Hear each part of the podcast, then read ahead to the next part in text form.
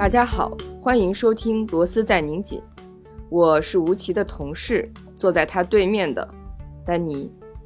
这档播客每月会挑选两个周四不定期上线，也有可能随时加更。欢迎大家在泛用型播客 APP 以及各大音频平台搜索播客名《螺丝在拧紧》进行订阅，也可以关注单独的微信公众号和微博，获取节目更多信息。我记得我跟吴奇录的是第一期零零七，啊，今天我其实是代表单独的大家伙来跟吴奇年终总结一下。首先是因为没有节目了，然后其次我觉得可能也是应对具体工作困难吧。因为丹尼我们录的第零零七，嗯，是整个播客的开始嘛。然后当时其实你并不知道这个播客是否成立，然后能不能做下去。美其名曰实验性嘛。对。然后但今天现在做到二十多期，然后也做了快一年，也有很多听众会陆续给到反馈，所以这是我们整单独这一年工作的一个缩影。所以你你也一直强调说，我们可能这一年需要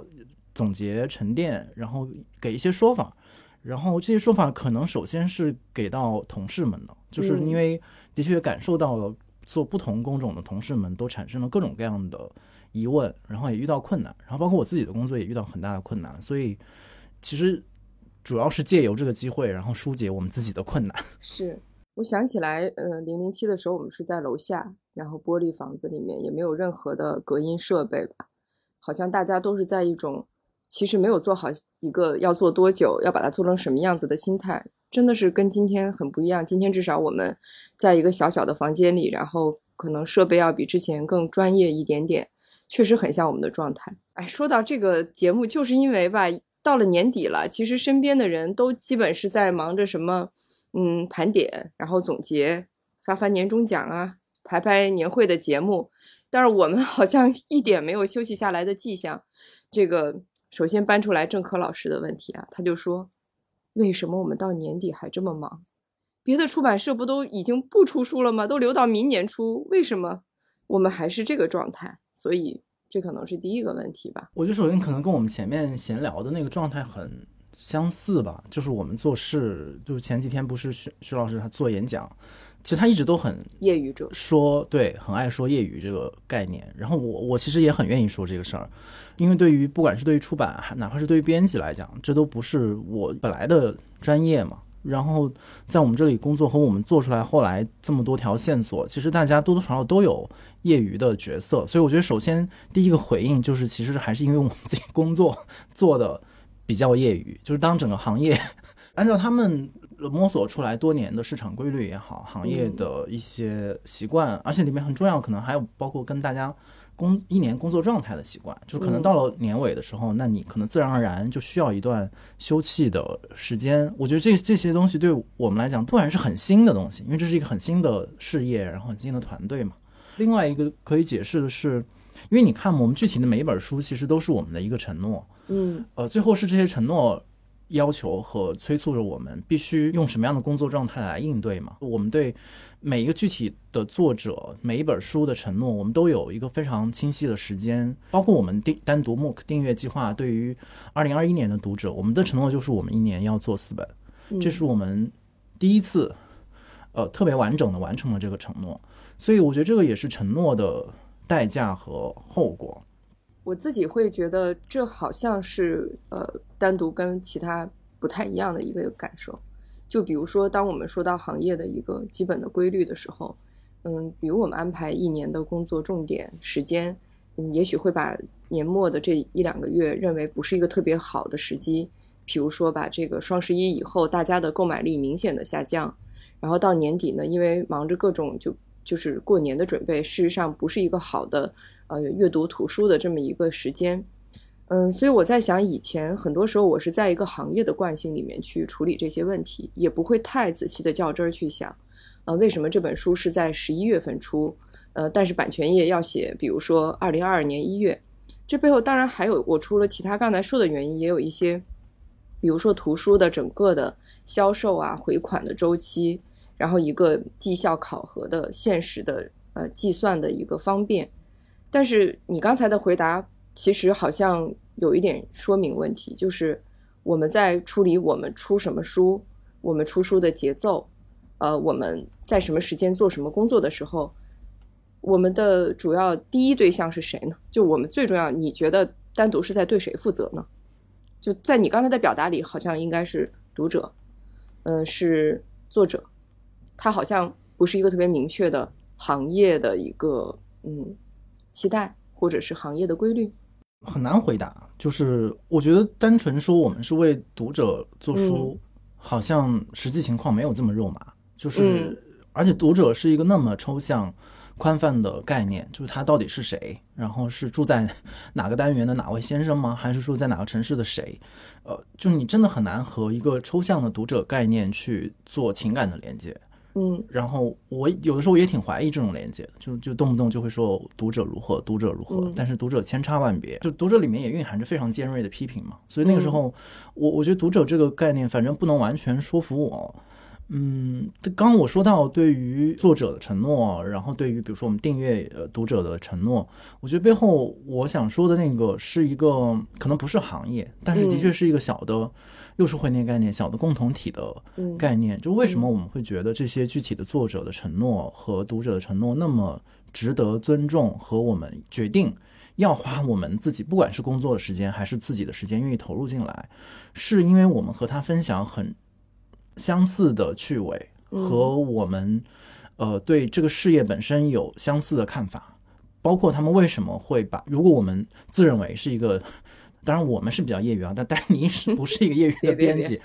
他们愿意交给我们这样一个呃，还刚刚开始做出版，然后也顶着业余标签的这样的一个、嗯一个机构来做书，那他们是为什么呢？就他们的考虑是什么？嗯。他明明可以给一个，比如说一个上市公司、上市的出版公司来做，或者是一个在图书市场上已经享有盛名、非常好的营销资源，可以上抖音去一小时可能卖几千上万册书的这样的平台，那他为什么不做出那样一个特别经济的、理性的决定呢？我觉得我们可能面对的是同样的决定，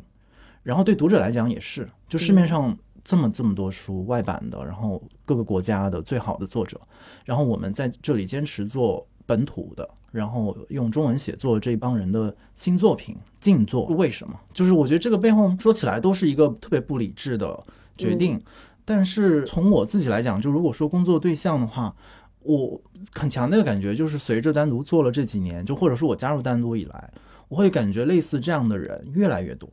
嗯。就是这样的人，不管是成为我的同事，还是说成为我的作者，或者是说成为我的读者，你突然发现，原来在这么大的一个成熟的市场上，有那么多不成熟和业余的人，但是他们怀着非常强烈的兴趣和热情，对于他们要创作这件事情，对于他们关注同时代的精神状况，关注同代人的写作这件事情，不比我们不严肃，就是他们其实非常的严肃认真。在对待这件事情上面，所以我觉得是对于这个东西负责。就是我觉得我也很难完整、完全的去描述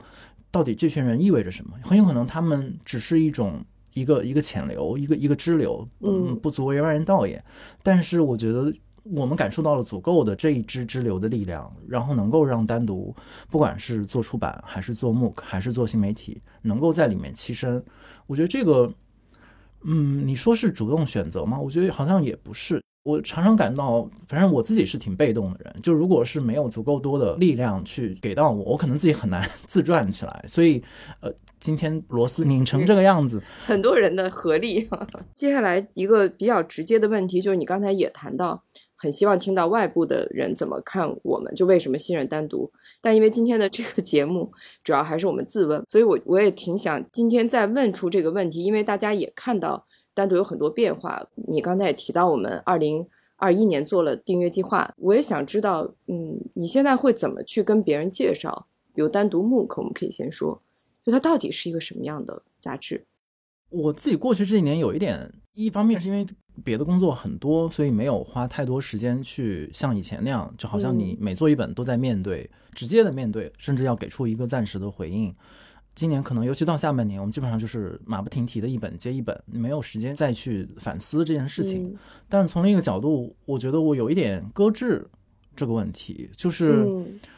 好像我们也挺习惯，有的时候我们会用一些，比如说市场分析啊，然后嗯行业的，比如竞品啊，这样我们叫以前市场营销课叫什么 SWOT 什么，就有这样的一个 一个量表和一个象限来评估。但我自己觉得，好像我没有办法完全在那个里面给单独找到一个位置，或者说，就算我们找到了这个位置，又怎么样呢？就是它嗯除了给我们可能一个说法，它可以印在我们对自己的介绍，然后可以发成传单让大家知道以外，大家就真你你你这么说了之后，大家就会这么相信吗？我觉得这有很多疑问在 这个过程里面，所以我觉得这种搁置和模糊可能有潜很潜意识的嗯啊、呃部分，就是意识到了它具有某种很难描述的嗯那个东西。就是刚才你你在提问的时候，其实我想到一个词儿叫无所适从。就是这是当然从一个比较呃被还是从一个被动的角度来解释我们的工作，就是好像看起来在这几年的实践里面做了很多事儿，但从我我自己的内心感受，很多事儿很多时候是因为你无所适从，不知道该如何是好，所以才开始就像一个掉到水里的人就开始扑腾。嗯，然后这个时候，哎，你突然拍到一个什么东西，这个时候你突然抓到一根水草，然后你又踩到一条鱼，然后或者你就偶尔从水面能够跳出来，然后那些东西，我觉得像一种求生的本能似的。就因为我们的行业，不管是我们用媒体业，还是出版业，还是说整个文化行业，在过去的几年里面，还是遇到了非常多的困难。嗯然后当然有的困难不能不能说，或者很多困难是所有人都有，但是至于我们怎么去回应这些困难，这个就变得非常的切身。就是我不能假装好像单独或者单向空间，事实上我们也没有拥有对所有这些困难的回应和一个解决的方案，但是我们的确是很努力的在在折腾，然后很努力的希望就维持生计，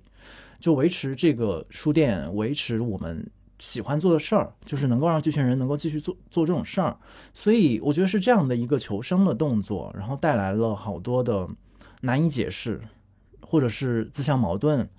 或者是像我们前面说到的那种，把我们所有的同事都累得够呛，因为大家都在扑腾，然后大家都想有能够形成一个合力往上拽。所以我不知道这个有没有完全回答你的问题。如果回到单独 MOOC，可能做单独 MOOC 的时候，你每隔几个月就有时时间来给出一个答案。我觉得它有一点像是一个卷子，嗯，就像我们以以前可能有什么季考啊、月考啊，就是相当于是嗯可能每隔一段时间，就是我们做了书，然后播客，做了很多活动，线上线下的，然后有视频啊等等，然后突然你可能你要坐下来想一想，就是那我这个阶段的工作和我这个阶段我看到的、观察到的作者们的作品有没有什么共性，然后他们能形成什么样的新的议题，然后和今天大的社会的变化形成呼应。然后我们就会给出一个阶段性的答案。这个可能在比如说前前几期单独，今天全部停止，然后明亮的时刻，然后死里逃生，这些其实都是我们用自己的感受和大社会的变化之间形成了一个一个呼应吧。但我觉得那就暂时搁置这个问题吧，只要它能够一本一本的做下去，然后一本一本提供一些呃暂时性的答案，可能在我们更有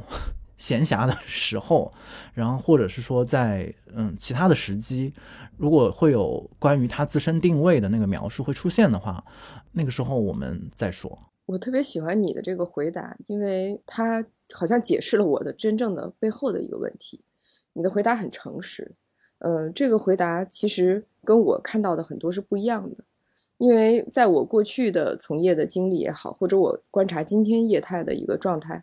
嗯，你会有的时候非常的鼓舞。比如说我在三十岁左右的时候，我在的这个机构它有非常明确的愿景，就是说啊，我们要，比如说我们做什么什么样的出版，然后我们要笃定的做下去，然后你非常清楚，呃，这个机构它就要在这条道路上走个很多很多年。也就是说，我觉得在过去过往我的职业经验里面和思维的定式里面，其实我很需要一些固定的答案和一些说句实话吧，就是呃口号式的东西。不要说口号这个东西不好，我觉得其实每一个人内心深处的不安全感，使得他愿意相信一些目标、口号以及规划。嗯，但是当你走到，比如当我现在走到一个呃真正的意义的中年人的时候，以及我们其实这两年必须面对的变化，就是疫情的这样的变化，一切都变得更加不确定。其实我今天问你这个问题，我并没想到你给我这样的回答，我以为你确实会给我一个非常明确的东西。但是我觉得他很诚实，但是背后也很吊诡，就是单独从来没有过这样的规划。就你刚接手的时候，你也不知道要做几年，你也并不知道每一期要做什么，对不对？然后我二零二零年来到单向街的时候，我做书也没有人告诉我你要在这儿做多久，我自己也没有答案。然后我们要做什么路线呢？五年规划没有。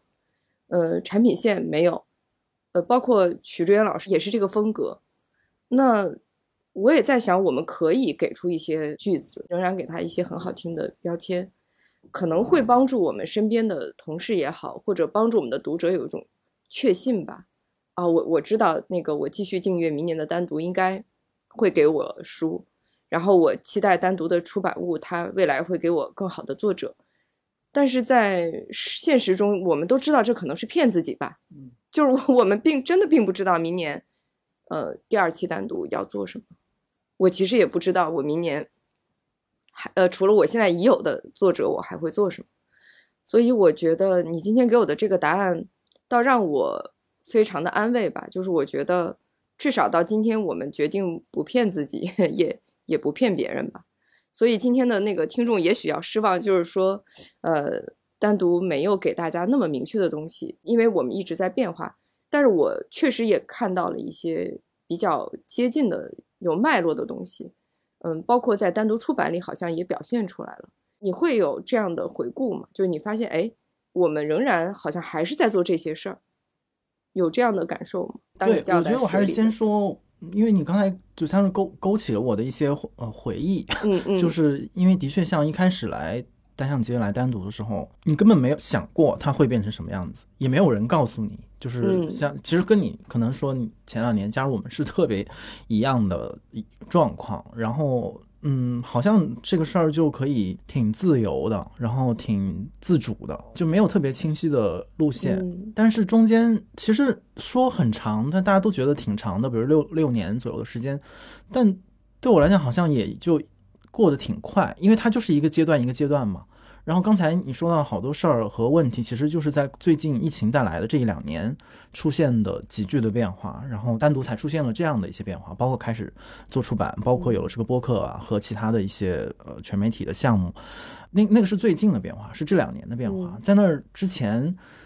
我们还没有认识到，就是说这样的一种嗯自由散漫是有什么问题。当时就觉得还活得下去，还活得下去，然后也没有人嗯站出来指责你说你做的毫无意义，然后你没有为公司创造价值，好像也没有这样的压力和这样的呃声音，所以也不像今天就大家都 都很辛苦，所以它的确是一个社会的变化，呃，就我们自自身的变化和社会的变化同时在前进的时候，嗯，发生了这样的一些相对的运动。嗯，嗯如果说在这个过程里面有什么始终没有变的东西，我自己觉得，嗯，时时给我鼓励吧，就是或或者是能够让我们这个我们刚才各种描用负面词语来描述的工作持只能持续下去，并且看起来还有一些生涩的原因，是今天我们同时代的创作者他们的决心和创作力常常令我们惊讶，嗯，和惭愧。就是很多时候，我们已经被可能日常工作折磨的不行，然后你就发现我们的作者们，甚至甚至有的时候是我们的读者们，或者是我们同事们，他们自己的想法，然后他们自己落到纸纸面上或者拍出来的片子，哪怕是只言片语发在社交媒体上，你发现哦，原来大家还这么的有干劲，然后有思考的力量，然后并且愿意去回应一些问题和解答一些疑问，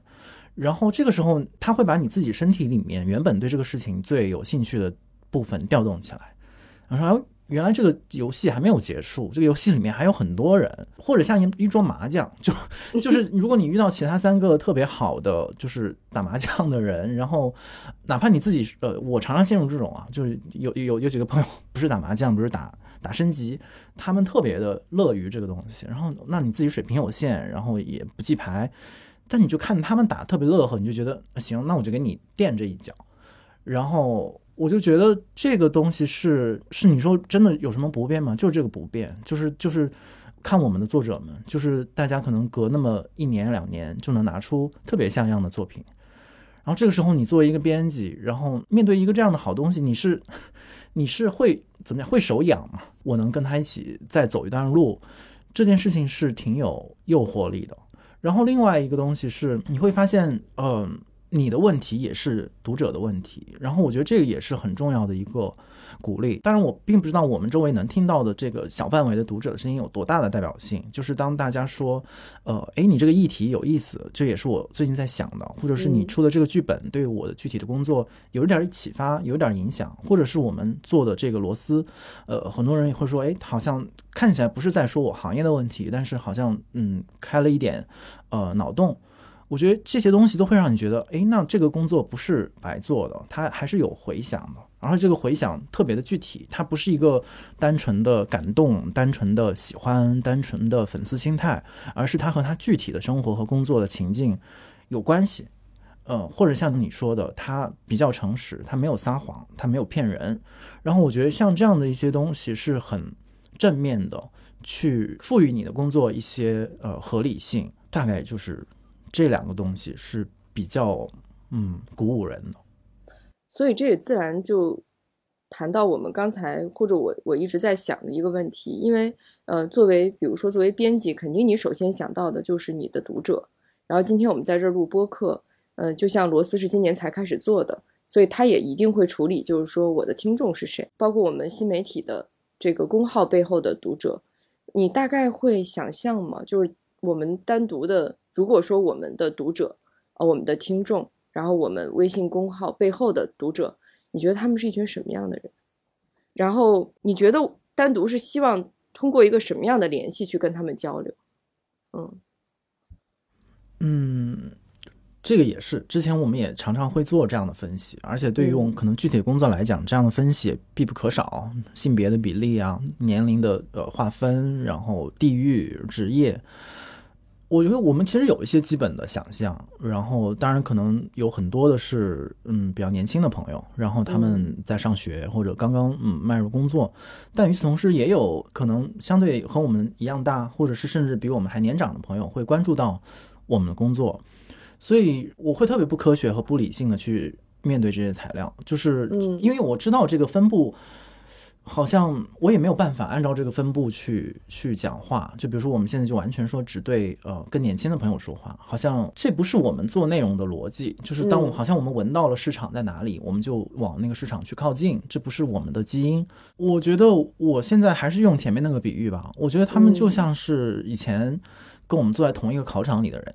就是有的时候我不管是线下遇到读者，还是说线上有的时候会在微博上跟人私信了会聊天。我常常觉得他们是跟我特别相似的人，这种相似不在于说我们的年纪、性别和呃社会身份，而是刚才说到的那种，大家都有点困扰于到底今天社会发生了什么，以及自己在这个变动当中可能拥有什么机会或者是挑战，有很多很多说法在天上飘，然后有主流的、非主流的、鸡汤的，然后鸡血的。我发现他们都不完全相信任何一种说法，他们。愿意琢磨，愿意无所适从，愿意在水下再扑腾一会儿，想要找到一个更接近自己，嗯，原本更接近自己内心想法，然后去做自己真正喜欢和热爱的事情，就始终保留了这么一点残念吧。所以我觉得他们就是这么一想之后，其实你所谓的读者、作者这些分分类都嗯不再重要，就是因为你想。就想象那个考场嘛，就是大家都在里面。好像你的同事也有一些就是这样的人。对，我觉得可能都是，无非就是我们这个考场里面没有那么严格的纪律，就是就是大家可以呃讨论，可以看看你在卷子上写什么，然后也可以看看你的作文。嗯，我觉得这样的一个一个描述是不是比较能接近我们比较理想的那种？不管是同事关系也好，还是说是和读者和我们周围的朋友们、作者朋友们形成的这样的一个一个氛围呢？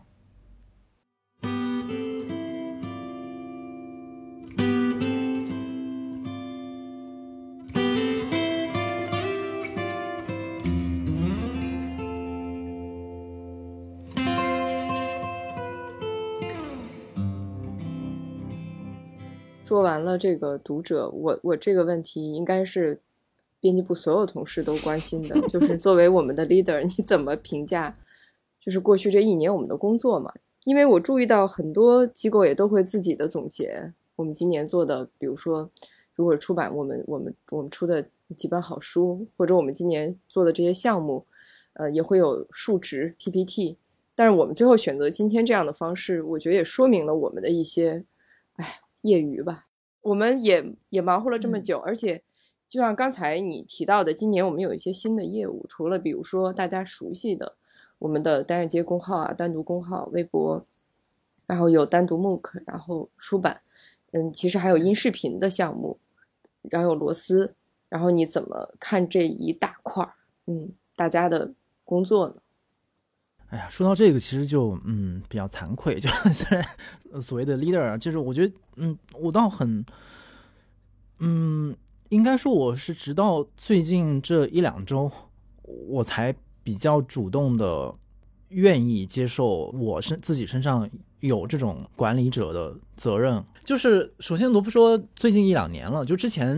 嗯嗯，我从来没觉得好像所谓主编就是一个拥有权利和要施展权利的人。嗯，我当时的定位就是我就是居委会的，就是我我只是进行一些呃信息的传达或者是一些手续的办理，就是大家来我这请签个字啊，盖个章，然后知会一声，然后我就从中不不会从中作梗，就是从呃居中调和调解，就是我觉得那个是我特别清晰的对我自己的定位，而且不只是限于比如说我们小组或者我们这嗯部门，而是整个公司内部，嗯呃，我都很乐于扮演这样的一个一个角色，然后绝对没有那种高低的自我认知。然后，当然最近一两年，就是因为嗯、情况发生了很大的变化嘛，不管是外部的还是内部的，嗯我们同事变得很多，业务和项目变得很多，然后看起来认可也变得很多。然后这个时候，其实你就必须有所谓的管理，或者所谓的这样一个上下级的一个权力流动的关系吧。嗯花了一点时间去面对，然后发现做不太好。嗯嗯，的确发现，一是很业余，就还是很业余；二是的确也不喜欢，就是你不喜欢做这样的、呃工作，所以我觉得常常会有回避的时候，就是很多时候你你回避这样的场合或者是这样的场面，就非得要有一个人去，嗯，像用上次韩夏的话，就是去扮演一个领导，然后这个时候嗯你其实完全的是在表演，你不知道你你你就从别人那儿借台词或者是偷，呃，然后电影里的 他们是怎么演的，你就你就怎么演。因为我们在我们这一期前面嗯。这一期是跟苏芳聊天嘛，然后跟苏芳聊的时候，我就不是读了那个一本心理学的书嘛，嗯。叫《自卑与超越》，其实也是跟韩夏聊完之后，我就偶然在书店里发现那么一本书，然后突然觉得就被这个词打动，就自卑与超越，就因为好像都是对自己呃评价比较低的人，但是好像看起来要做高于自己的事情的时候，我就很好奇他到底说了什么。我是有点被这个书里的一些嗯说法，嗯，说服的，就是嗯。它里面解释自卑，不是说你的能力差，也不是说你自己的，比如性格啊、情绪有缺陷，呃，而是他更强调的就是你是怎么去认知这件事情，以及呃是否愿意，以及找到了正确的应对他的方式。他认为，就是自卑之所以成为问题，是因为这些人没有正确的认知自己嗯所面临的这个问题是什么。嗯因此而缺乏面对他的办法和能力。所以他不是说你的能力不行，而是说你你没有想明白，就你没有、嗯你不能够清晰的描述你面对了什么样的困难。这个时候你就会想各种办法来推脱、来延迟，或者是来否认。OK，这不是我的责任，那么别怪我。但这其实都是背后都是因为你没有清晰的认知，你到底面对的是什么。我觉得这个说法就因为因为这个心理学家就就阿德勒他他的整个整个说法就比较他的思维方式可能我可能也是因为我受了社会科学的训练，嗯。所以比较容易接受他的这样的一套逻辑，就是他还是把人放到一个特别是关系和社会的过程当中，而且他很强调，上期节目也说了，强很强调一个人得在跟他人的关系当中才能得到更舒展的一个自我的空间，然后才能嗯。克服自己身上不管是自卑还是其他的一些一些毛病嘛。所以是到最近这两周读完这个书，然后也面对一些具体的同事和业务的困难聊了一聊，然后说 OK，那行，那我们。这个卷子就是我的，就是我必须得在这个卷子上写下我的名字，然后嗯我得去、去去完成它，然后要给和我同在一张卷子里的人，要给他们释放更多的确切的呃信号，然后所以这个是前情，就是回答这个问题的前面嘛，就是我到底怎么认知自己的这个角色，然后具体回答，比如说对同事们的不是意见或者评论，我觉得都没有。我觉得首先是挺抱歉的，就是因为前面说到的，因为我们如果纯作为朋友或者个人，我们聊我们无所适从，我们对社会充满怀疑，然后我们想要去重新寻找各种各样的意义的时候，都没关系，就那你就嗯寻找好了呀。你你就你就开心就好。你你自己去去选择嘛。但是这是一个很具体的工作，然后你把大家的个人的时间和职业的生涯都拽了进来，所以你还是要给大家一些阶段性的认知，就是到底我们在做什么样的工作，嗯然后你能从这个工作当中得到什么。我觉得这些问题是我其实我们最近就很努力的想要去回答。我觉得这个首先是。有点不好意思嘛，所以其实对大家，比如说，嗯那可能有的同事做的多，有的同事做的少一点，然后这个时候其实从我的角度是很难再去说你应该如何，然后你做的不好，因为因为的确是呃给的卷子不明确嗯啊，就是你你没有告诉我这是一道选择题还是一道论述题，然后当嗯，所以大家答答题的时候出现各种各样的误会，你不能再多做呃评价嘛。对吗？这是嗯这是我的第一个感受，然后但是另外一个嗯感受就是，即便我们来面对，即便我们特别主动的来我来履行一个所谓的领导的职能，我们依然要面对我们的工作特殊性。它其实就就是我们刚才说的那种，就我刚才想到一个词儿，就是基本上我们是把怀疑作为事业的。对对对，然后，如果是我们这么去理解我们工作，它里面的就是不确定性，以及我们天然对想要去应对不确定性这个这个路线和这个方式，会始终存在着。就是我们得接受我我们的工作当中，或者是主要驱动我们的那个内在的动力是这个。我觉得如果是这么去想的话，可能就会明确一些，就是它会让一些可能我不是很理解你们在做什么的同事，嗯会清清晰的知道我要不要和你们对继续的工作。我觉得有类似这样子的说法是，呃，是很重要吧。然后另外还有一个就是做出版以来，或者是做单独 MOOC 以来，是对我自己很重要的教育，就是把呃文化、把理想、把情怀这些事情都落落实到实践上。所以我前面说抱歉，但是后面我又觉得，当他真的落实到呃工作工作中的时候，它就是一个没有尽头的事业，它就是一个你没有办法用 OK 双十一之后我们就不出书了，或者是年底我就不出书，你你必须得在一个你无法预计嘛，因为你没无法预计你的收成和你的 工作，就不像一个农农农民，你可以有农闲或者农忙，基本上你就是在在黑暗里面摸索。然后我觉得这也是题中之意，然后无非就是我们可能要面对的，就是说到底在这个阶段我们是实在是太卷了，是做了太多，嗯还有一个一个怀疑就是，还是说前面说到的口号啊，然后理想这些，其实没有办法兑现的，没有办法落到实实处的。我觉得这也很有可能，就是你最后发现，就是一些很虚无缥缈的东西是这个行业的价值，就是我没有办法用一个特别物质化的实践的过程去去承接那些概念，就所有的概念、所有的口号就是骗人的。就是我们这些还愿意把这些口号和概念落实到实践当中来的人，可能有点愚蠢，就是有点误会了这些概念的意思。概念本身就是超越性的，就是抽象的，就是就是每个人呃生活前面的诱饵，它从来不会兑现。它不像我们可能承诺给读者要嗯四本单读，就就做到了。但是这四本单读有没有完成呃读者对他自己人生意义的追寻呢？不是的，他不会因为你你你做了这么多书，做了四本单独就有一个答案，所以这又真的是我们这个工作的一个一个特性，所以好像又绕远了。但 但我的确是从一个一是特别实际的到底怎么做所谓的管理和领导工作，二是我也随时做好准备，就是呃告诉自己和自己同事。啊，真是很不好意思，我们试过了，但是这条路可能不通，所以我不知道做好这个比较坏的打算吧。我在想一个问题，也是我最近其实一直在思考的。这个问题可能也漫漫出了我们本来要问的问题，就是你刚才说到的这个怀疑。就是我觉得，在这几年的时间里，甚至就是在这一两年的时间里面，呃，我们说，无论是我们身边的同事也好，还是我们的面对的读者，以及所谓我们看不见的那个未来，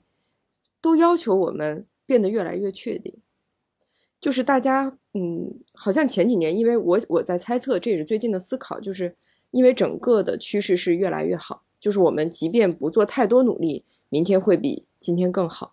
嗯，但是好像最近不是这样，就是也许会越来越糟的时候，我不知道为什么，我觉得我我不能不能以这样特别让人讨厌的语气说，比如我不能说我二十多岁的时候，好像对确定性没有这么的要求，因为。情况也不一样了，生活也变得不一样了。然后今天年轻人他们所面对的生活对他们的要求，家人对他们的要求，社会对他们的要求都变得更加苛刻，以至于我不能再用这样的语语言去说，甚至不能这样去思考。可是我确实会觉得，今天大家都更需要一个确定的答案了。其实我能感受到这种变化，但我都没脸去跟别人分享这个东西，因为，呃，我今天跟。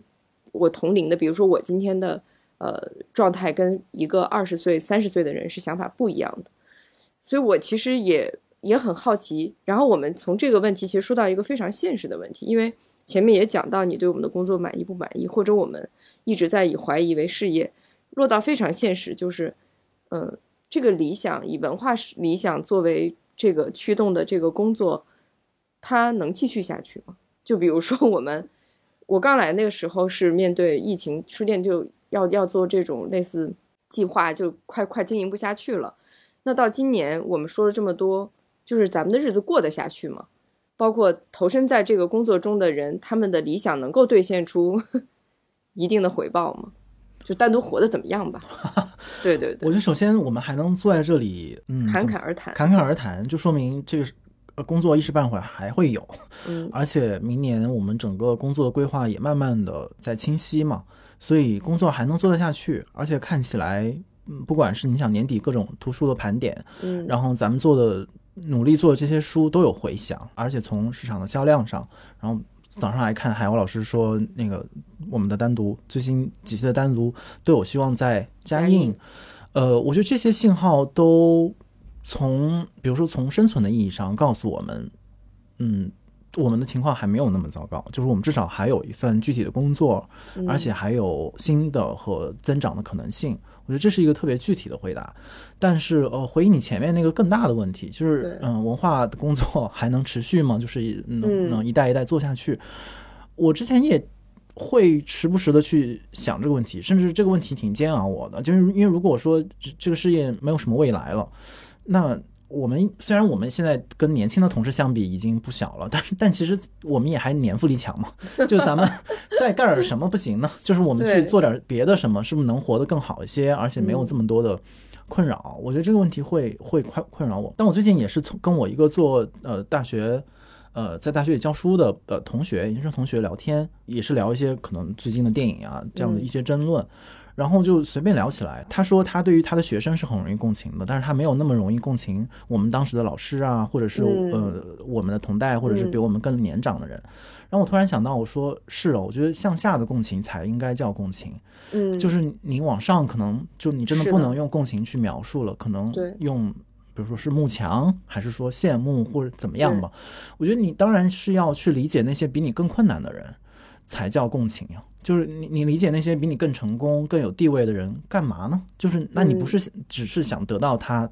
呃，曾经得到的那些东西而已吗？所以我也是最近才比较能够理解，就是那些我们的小同事们，或者是他们周围的，呃，那些困扰吧。我觉得他们在这方面的困扰会比我们更多。对，就是说这个工作到底要不要做，然后有没有未来？我觉得是，嗯，是特别真实的。而且是必须得呃，在我们的实践当中要给给予他们很具体的一些一些回应。所以回到呃我们的工作上，其实至少我们阶段性的一个方向就是非常具体给予他们回应，就是呃你在做什么，然后你你在做这个事情，至于文化行业意味着什么，那至于一个更广阔的呃社会的分工。它意味着什么？它有没有呃未来的可能性？我觉得这是在我们单独的工作的内部，我们要去完成的这样的工作。比如说设计师，那每个行业都需要设计师。你做书，你做 MOOC 是对应着一定的专业能力和他的专业的报酬。呃，那你做做其他的，在其他领域的设计，就完全可能是另一个坐标系。对，但是我们得呃说出来，就是这个话，你你我们得说出来，并且我们可以描述。就你不是说啊，我们因为我们有意思。因为我们呃好玩啊，这个东西是没有呃说服力的。然后我觉得在这个背后，可能也真的是嗯。社会文化氛围在变化吧？我觉得其实有两个变化是蛮明显的，就一个是前面你说到的，就我们其实我们这几代人嘛，其实都是在一种往上的幻觉当中成长的，嗯，就是不遇到再大的困难，我觉得直到今天嘛，其实我觉得内心深处还有一个隐隐的，就是说，嗯，也许没事儿，嗯。嗯，就是昨天那个我看那个一个电影，最新的电影叫《东北虎》，然后他就是张宇演的，然后耿军导演的。就很有意思，他其实前面都是说的在东北那个地方怎么讲很粗粝，然后很艰难的生活。可是最后那个主角就是就没来由的说，就说啊，明天也许更好呢。我觉得我们这几代人可能都有这个底色，就是会有这样的一个安全阀。但是情况是急转直下嘛，就随着整个文化环境的变化或者经济环境变化，尤其疫情带来的各种危机，不确定了。就是到底会不会好不确定了，而且很可能会向下，就是各种比如国际化的这种潮流，然后国与国之间的交流，然后人与人之间的关系，好像都在急剧的往下，所以所以他们的情感结构是不同的。但是另外一个变化就是，大家其实都越来越理智，就是大家都越来越懂得用呃经济的话语，用呃利益的区分，然后来描述自己的得失。它不像以前我们那么容易呃上当受骗了。因为以前在那样的一个上升的幻觉里面，你随便扔个糖纸，别人可能就以为是糖。然后就其实还是回应我们前面说的嘛，就是那文化行业里面尤其如此，就是很容易轻信，很容易相信。对，呃，那当时的老师们、当时的领袖们，他们说的很多的愿景，因为你的确也感觉到社会在蒸腾，然后时代在进步，然后你说啊，也许像他说的那样，我也可以如何如何。但是今天的年轻人们，其实因为他们拥有了这样的更理性，之前呃，钱德群老师会批评是精致的利己主义嘛，但我觉得那个只是呃。最坏的那种情况，我觉得呃，更普遍的情况是大家懂得怎么去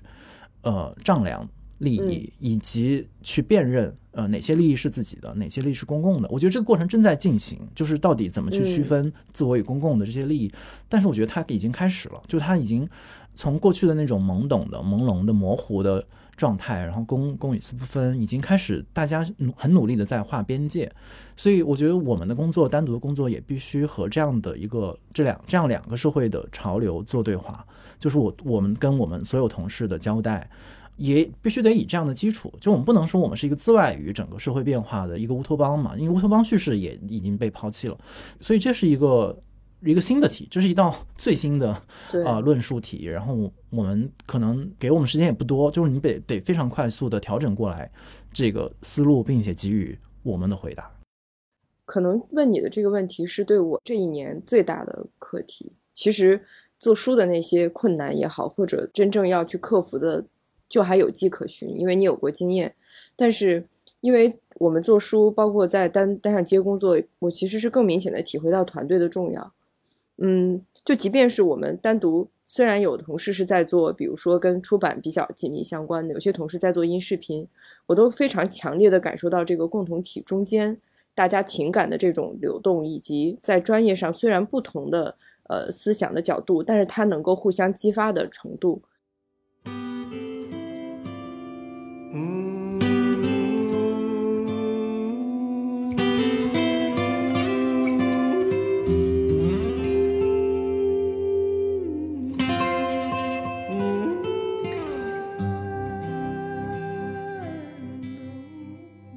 呃，回到一个更具体的问题，就是因为我们刚才谈的一些都是可能比较大家熟悉的，呃，单独在做的，但我们也知道，其实呃，最近这几年我们也慢慢有一些商业合作的机会，这是不是也是呃，刚才我们谈到的一些突破，或者说一些可能性呢？这也是其实还是说到钱的问题，因为我自己其实经常的一个焦虑和困扰就是，我们做书书的这一部分非常薄的利润能否让大家过下去？如果这个时候一些商务商业项目能够进来，我们以后会不会好一点？嗯，这可能也是回应一些问题，就是大家都关心的问题。嗯，我觉得对这个问题，我我肯定也有一个过程吧，就是因为如果我完全挪用传统媒体的经验，我我记得很早我们在花家地的时候，还呃在公共的活动上聊过这个问题，就是我们受到的训练，就是所谓的内容创意这一端和商业是有一道防火线的，因为你很容易有利益的交换嘛，因为如果你对你的媒体的认知是公共价值大于一切的话，就你不能让内容的人。完全的理解商业的逻辑，或者是用商业逻辑来做内容，这都是完全错误的，嗯，事情。这样的一个观点其实持续了蛮长的时间，而且而且因为之前我的工作也不太需要处理和商业太直接的关系，所以它不是我的主要课题。但是我觉得还是那个是就是情况在变化吧。就比如说今天。我们很难说什么是公共的，就是其实真的都是分众的小众的，然后行业性的，然后以兴趣或是地域或者是其他性别为维度的一些呃分众化的组织机构和个人，在构成了我们一个整体的公共环境。所以我觉得那个一个巨大的笼统的公共的概念可能都不适用了，对，就需要重新的去去构想。对，所以而我们可能做的是其中的。呃，一个部分，所以那种纯然的二分和和斩钉截铁的拒绝，我觉得是从这个意义上讲，或者是从我们呃机构像你说的，那商业的合作会帮助我们机构更好的经营下去，这两个维度来讲嘛，就是包括我现在呃所要处理的这个工作本身都没有办法做出那样的一个一个全然的两分的这样的一个判断，然后在这建立在这样的基础之上，我觉得对于可能的商业合作。首先是充满感谢的。其实，如果你要真的要说实话的话，首先是我们在做的，我们前面说到的这样的一个看起来不是很显著的工作吧，它能够被一些呃更大的商业的伙伴和平台看见，这件事本身就很不可思议。就有的时候我都不明白，就是就是我不不明白。呃，就为什么我们做单独这样的内容，比如说会有在商业世界里面很成功的人会注意到，是吧？会会认为你有价值，会会喜欢你。就是这件事儿，我我会说，嗯，难道我们说的不是完全和你们相反的话语吗？或者是我们是在说同样一件事情吗？就是我都充满这样的怀疑。所以当人家呃能够看到你，并且愿意与你合作的时候，我觉得首先也会丰富我们对自己工作的认识。然后，其次可能还是那个，就是我们说年轻的同事们要面对一个更理性、更商业的社社会环境，那我们就更是如此了。就是就之前只不过就是我们不需要面对嘛，就别的人或者别的呃公司内部的职能帮助你去面对了。然后这个其实当然是一种社会分工，但你说到底就那你还是对社会缺乏认知嘛？就之前你这个社会有一部分是。你是不可见的，然后你被保护起来了，然后现在就把这个保护膜撕掉，那你你去去面对一下嘛？我觉得这也是一个另外一个功课吧，就是怎么面对一个更商业的社会。那你其实你书说到底依然是消费品，对，所以我觉得其实就是撕开一些面纱，然后就直接去面对一些原本就存在那里的社会性的事实，然后再以这个为基础去找到我们生存的那个基础。对，这我就想起我们也是一个同事问我的问题，也是问你的问题。他说：“那单独要做畅销书吗？” 然后我当时就跟他说，我直接在微信里就回了他，我说：“要啊，就是说我们不排斥说我要把一本书卖得多嘛，但是只是我在做一本书的时候，我我选择做这本书的标准是什么的问题。就我可能不以说我一定要畅销我才做。”但是我一旦做这个书，我一定谋求畅销，就是我们跟钱也没有仇嘛，嗯，对吧？我想可能是不是你也是这样的一个想法？包括我也很好奇，因为前一阵我们在贴那个招聘启事的时候说，我们招全媒体编辑，然后包括全媒体的运营，呃，有音视频的项目等等，这些是不是跟你刚才说的有关系？也正好这个机会吧，就大家 好几个人私信问我全媒体是啥，因为一旦。说到“全”字就很可疑，你知道吧？是不不太好听，所以我们的这个全媒体到底是个什么概念？跟已有的业务是什么关系？我觉得畅销书那个，我肯定是很同意你说的嘛。就是比如说，那方法其实某种意义上，包括重走，其实在我们的范畴里面都已经算是小小的畅销了。对，呃，但是我们做它的时候，从来没有想象过，没有这样的预期。然后也没有按照市面上对一个畅呃畅销书的标准定义和方式去做它。比如说，其实很多公司操作所谓的畅销书都是有一套流程和模式的。就不管你生产什么样的内容，只要把你送上这套流程，你就嗯畅销的几率就很大。因为这也是他们整个商业系统能够运转起来的一个基本的逻辑，但是我们的逻辑是不一样的。我觉得我们的逻辑还是希望用作品本身去冲破一些东西。就如果这个作品能够冲破市场规律当中一些既定的一些准则，或者一些大家既定的一些标签，然后让看到它的人看到它，其实就可以了。然后，只不过就是看到它的人到底是小还是多，我觉得这个是没有办法预计的。但是，我觉得好的内容，或者说我觉得正正常的内容的生产就是应该这样子，就是我们去找我们认为好的内容。但有的好内容真的会冲破，它有那个冲破的力量；但有的可能它比较安静，或者它真的就比较边缘，它就只能呃存在在。某一个领域，某一个领域里面，或者他要等待很长时间才会被发现。我觉得我们是尊重这样的内容的规律的。然后至于说呃全媒体的内容，我觉得其实这个概念看起来很大，但其实它就很具体的，包括呃。比如说刚才你说到音频啊、视频和可能书店最擅长的呃线上的线上和线下的很多活动啊，我们的做了十几年的沙龙，我们今天也一直在做，但无非是我们可能把它变换成其他的多媒体的形式，在不同的平台上做演绎和和策划嘛。我觉得这些都是呃怎么讲是特别具体的工种。我觉得这个可能这个工作就很像我们前面说的，就是我们要不断的给出答案。然后我们现在当然我们找到了全媒体这样的一个概念，那也许这个答案对于整个市场来讲是不够清晰，嗯。啊，或者是对于具体的岗位的同学的工作来讲不够清晰，那我们可能在这个概念之下再去做理清和和描述，或者是对我们当和整个行业对话的时候，可能我们需要注意是我们是在跟出版行业做对话，还是说我们是在一个媒体的语境里面，还是说我们向更广泛的语，我觉得这些都是我们可以下来再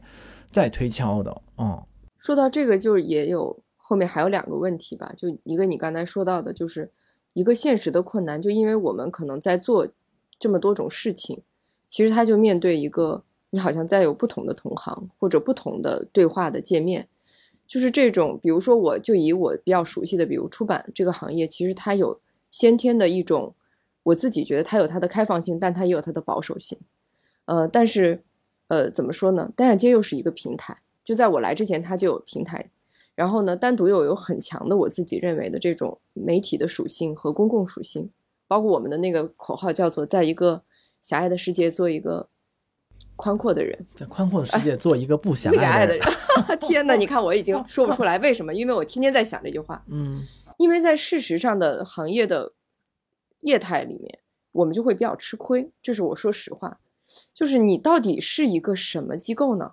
你比如说，我们做文学奖的时候，我们就是一个平台。我经常说实话，我就发现很尴尬，就我们有时候太大公无私了，呃，或者我们别人不知道把单独放在哪个框子里去衡量。我我我有时候是媒体，有时候我又是出版，啊，有时候我还是比如说音视频。那做这些这些事情，我不知道你怎么消化心里面的这些奇奇怪怪的情绪，就这种尴尬。我觉得首先是它变成今天这个样子，肯定是有原因的。它它不是为了就是制造这种混乱啊，然后才我觉得它是首先是可能创始人们性格里面呃有这些混乱的基因，然后对于我自己来讲是我觉得这个事情是挺还是有乐趣的，就是就是你就某种意义上发现你很难被捕捉嘛。我觉得这个是就像一个游戏一样的。我觉得这个游戏可能比。呃，特别具体的，然后站在某一个队，某一个对站在某一个队伍里有意思，但这个只是纯然对个人的意义，它没有办法泛化成一个一个机构或者嗯存活的这样的一个一个生存逻辑嘛。但是我觉得可能吊诡地方也在这儿，就你真的会发现，来到单单独来到单人空间的很多同事，尤其是工作了对工作了一阵子的同事，都有这个属性。就是大家其实，嗯，都是对于那种特别既定的死板的分工和界定行业与行业之间的壁垒，然后可能比如互相轻视的部分，就是感到不满足的人构成的，所以所以它就会形成这样的一种内部的文化。嗯嗯，怎么去面对它，我没有完全想好，但我觉得首先我们得承认这一点。嗯就我觉得之前是好多时候我们没有去面对它，就是说我们搁置这个问题，就是我们先不想，我们先做完书再说，我们先做完文学奖再说。但现在可能就是得特别具体的去面对这个问题，然后或者说我们可以把它做一些呃拆解。那我们在书的领域里面，我们怎么去面对呃我们自己的身份？然后在做文学奖的时候，我们可能切换一个一个面孔，或者切换一一些准则，它应该是是更公共，然后更对行业负责等等等等。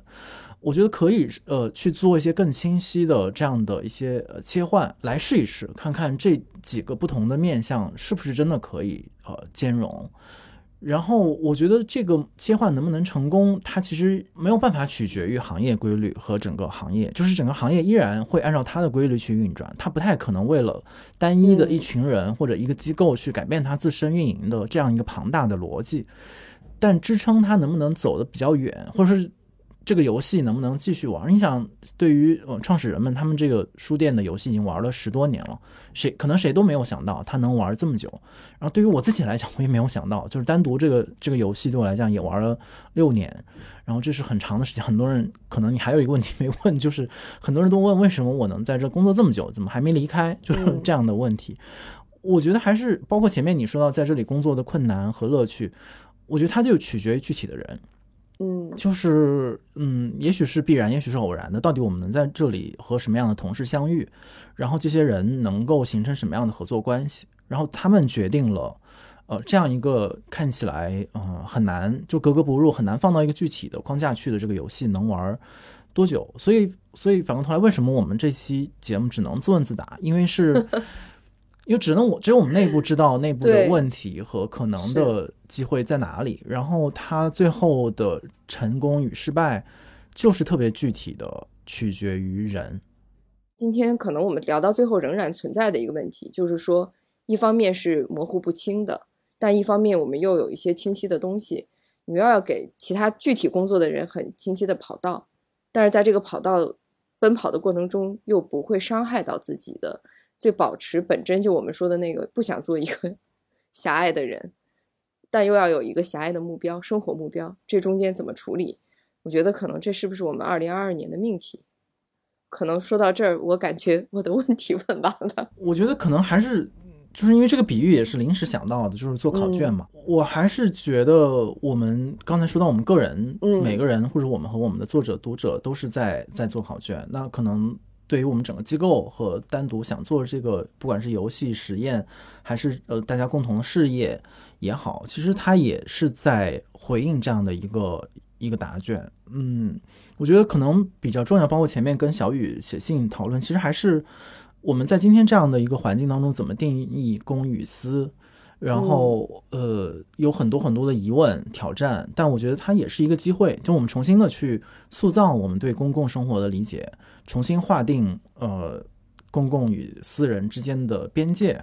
我觉得这个题目是挺值得回答的，而且这个题目是挺值得用一个特别专业和机构的方式。前面我们一直在说业余，但是我觉得在这样的一个大的呃时代命题之下，我觉得是非常郑重的一个专业的答案，就是我们怎么理解我们的同事关系。我觉得说到这儿，嗯，前面说很抱歉，但我现在其实，呃，内心是很自豪的，就是嗯哪怕我们这一年呃经历了很多呃内部的困难，比如说有一些老同事的离开，然后新同事的加入，新同事的离开，以及可能呃业务与业务之间的很多的，比如说嗯争论呐、然后没那么清晰，很多问题。但是我觉得说到底，就是这群人依然是我见过的最可爱的人。就我们前面说到，我们种种的疑问、怀疑、不清楚和其他的规则不相容，恰恰就是这些人，不管是不只是我们，而是每一个年轻的朋友们，他们其实都，呃，不是规则的服从者。然后他在这里可能就是愿意在这里持续的工作，也是基于此。所以我记得很，嗯，有一次好像是去 ABC 书展上，然后你的一个前同事，他有一句话，我被那句话大大的抚慰了。他就可能来单独的摊位上聊了聊，然后他说：“诶，单独的人怎么那么好？”然后我当时觉得这个是对我们工作很高的一个褒奖。当然，可能这个好很很泛，就是你们不知道他说的，比如是脾气好、性格好还是怎么样。但我觉得是在单独工作过的人，对于人还是有一个比较整体的理解，就是他不会单一的把你理解成我的领导，把你理解成我的同事、我的下属、我的供应商、我的甲方和乙方，他会把你理解成一个完整的人，然后他嗯，你的你的个人生活和你的专业技能和你的职业生涯都是交织在一起的。我觉得这个是，也许我们这个话。老板们听了不高兴，但是，呃，也许这个作为一个工作和事业本身的呃逻辑还存在危险，就或者依然在危机当中，就这个考卷没有那么容易去解答。但是在个人层面上，就是我觉得它对于我们每一个人的塑造，就是我我自己是觉得在单独工作过之后，嗯，还是会增添我们对人理解的一个维度，就是包括我们跟我们好多前同事、老同事的关系。嗯，我有的时候都很难描述，就你都，他绝对不是市市场上那种大家对待前同事，或者是比如说我们的前同事好像来这儿的上班的次数还是很高。对，好像以前比如说很流行的就是前同事们拉个群，然后 对，就是形成一个不能再见一个同盟或者怎么样。但我是觉得，好像成为前同事之后，大家依然会用呃特别的温柔的目光互相看到对方在做什么。我觉得这个事儿我也没有完全理解，但是但是我觉得这是单独工作最好的报酬，就是他他让你能够创造这样的一种关系，并且身处其中。我觉得好像在今天这样一个好像我们都很呃有的时候很孤独，有的时候很绝望，然后因为疫情你见不到自己 远在香港、远在美国的男女朋友，然后。是这样的一些关系会给你抚慰和帮助。然后，如果最后所有的答卷我们的答案都错了，但这一题对了，那是不是也很值得呢？我觉得这个是留在这里给我们所有同事们和我们亲爱的读者和作者的一个问题。如果你对本期话题和本栏目有任何想法和问题，可以通过单独的微信公众号、微博找到我们，在本期节目推送的评论区留言，我们将在下期的听众互动时间回答你的问题。感谢大家收听本期的螺丝在拧紧，我是吴奇。欢迎大家在泛用型播客 App 以及各大音频平台搜索订阅我们的节目，也可以通过单独的微信公众号和微博关注我们的节目更新动态，并留下你的想法。我们下期再见。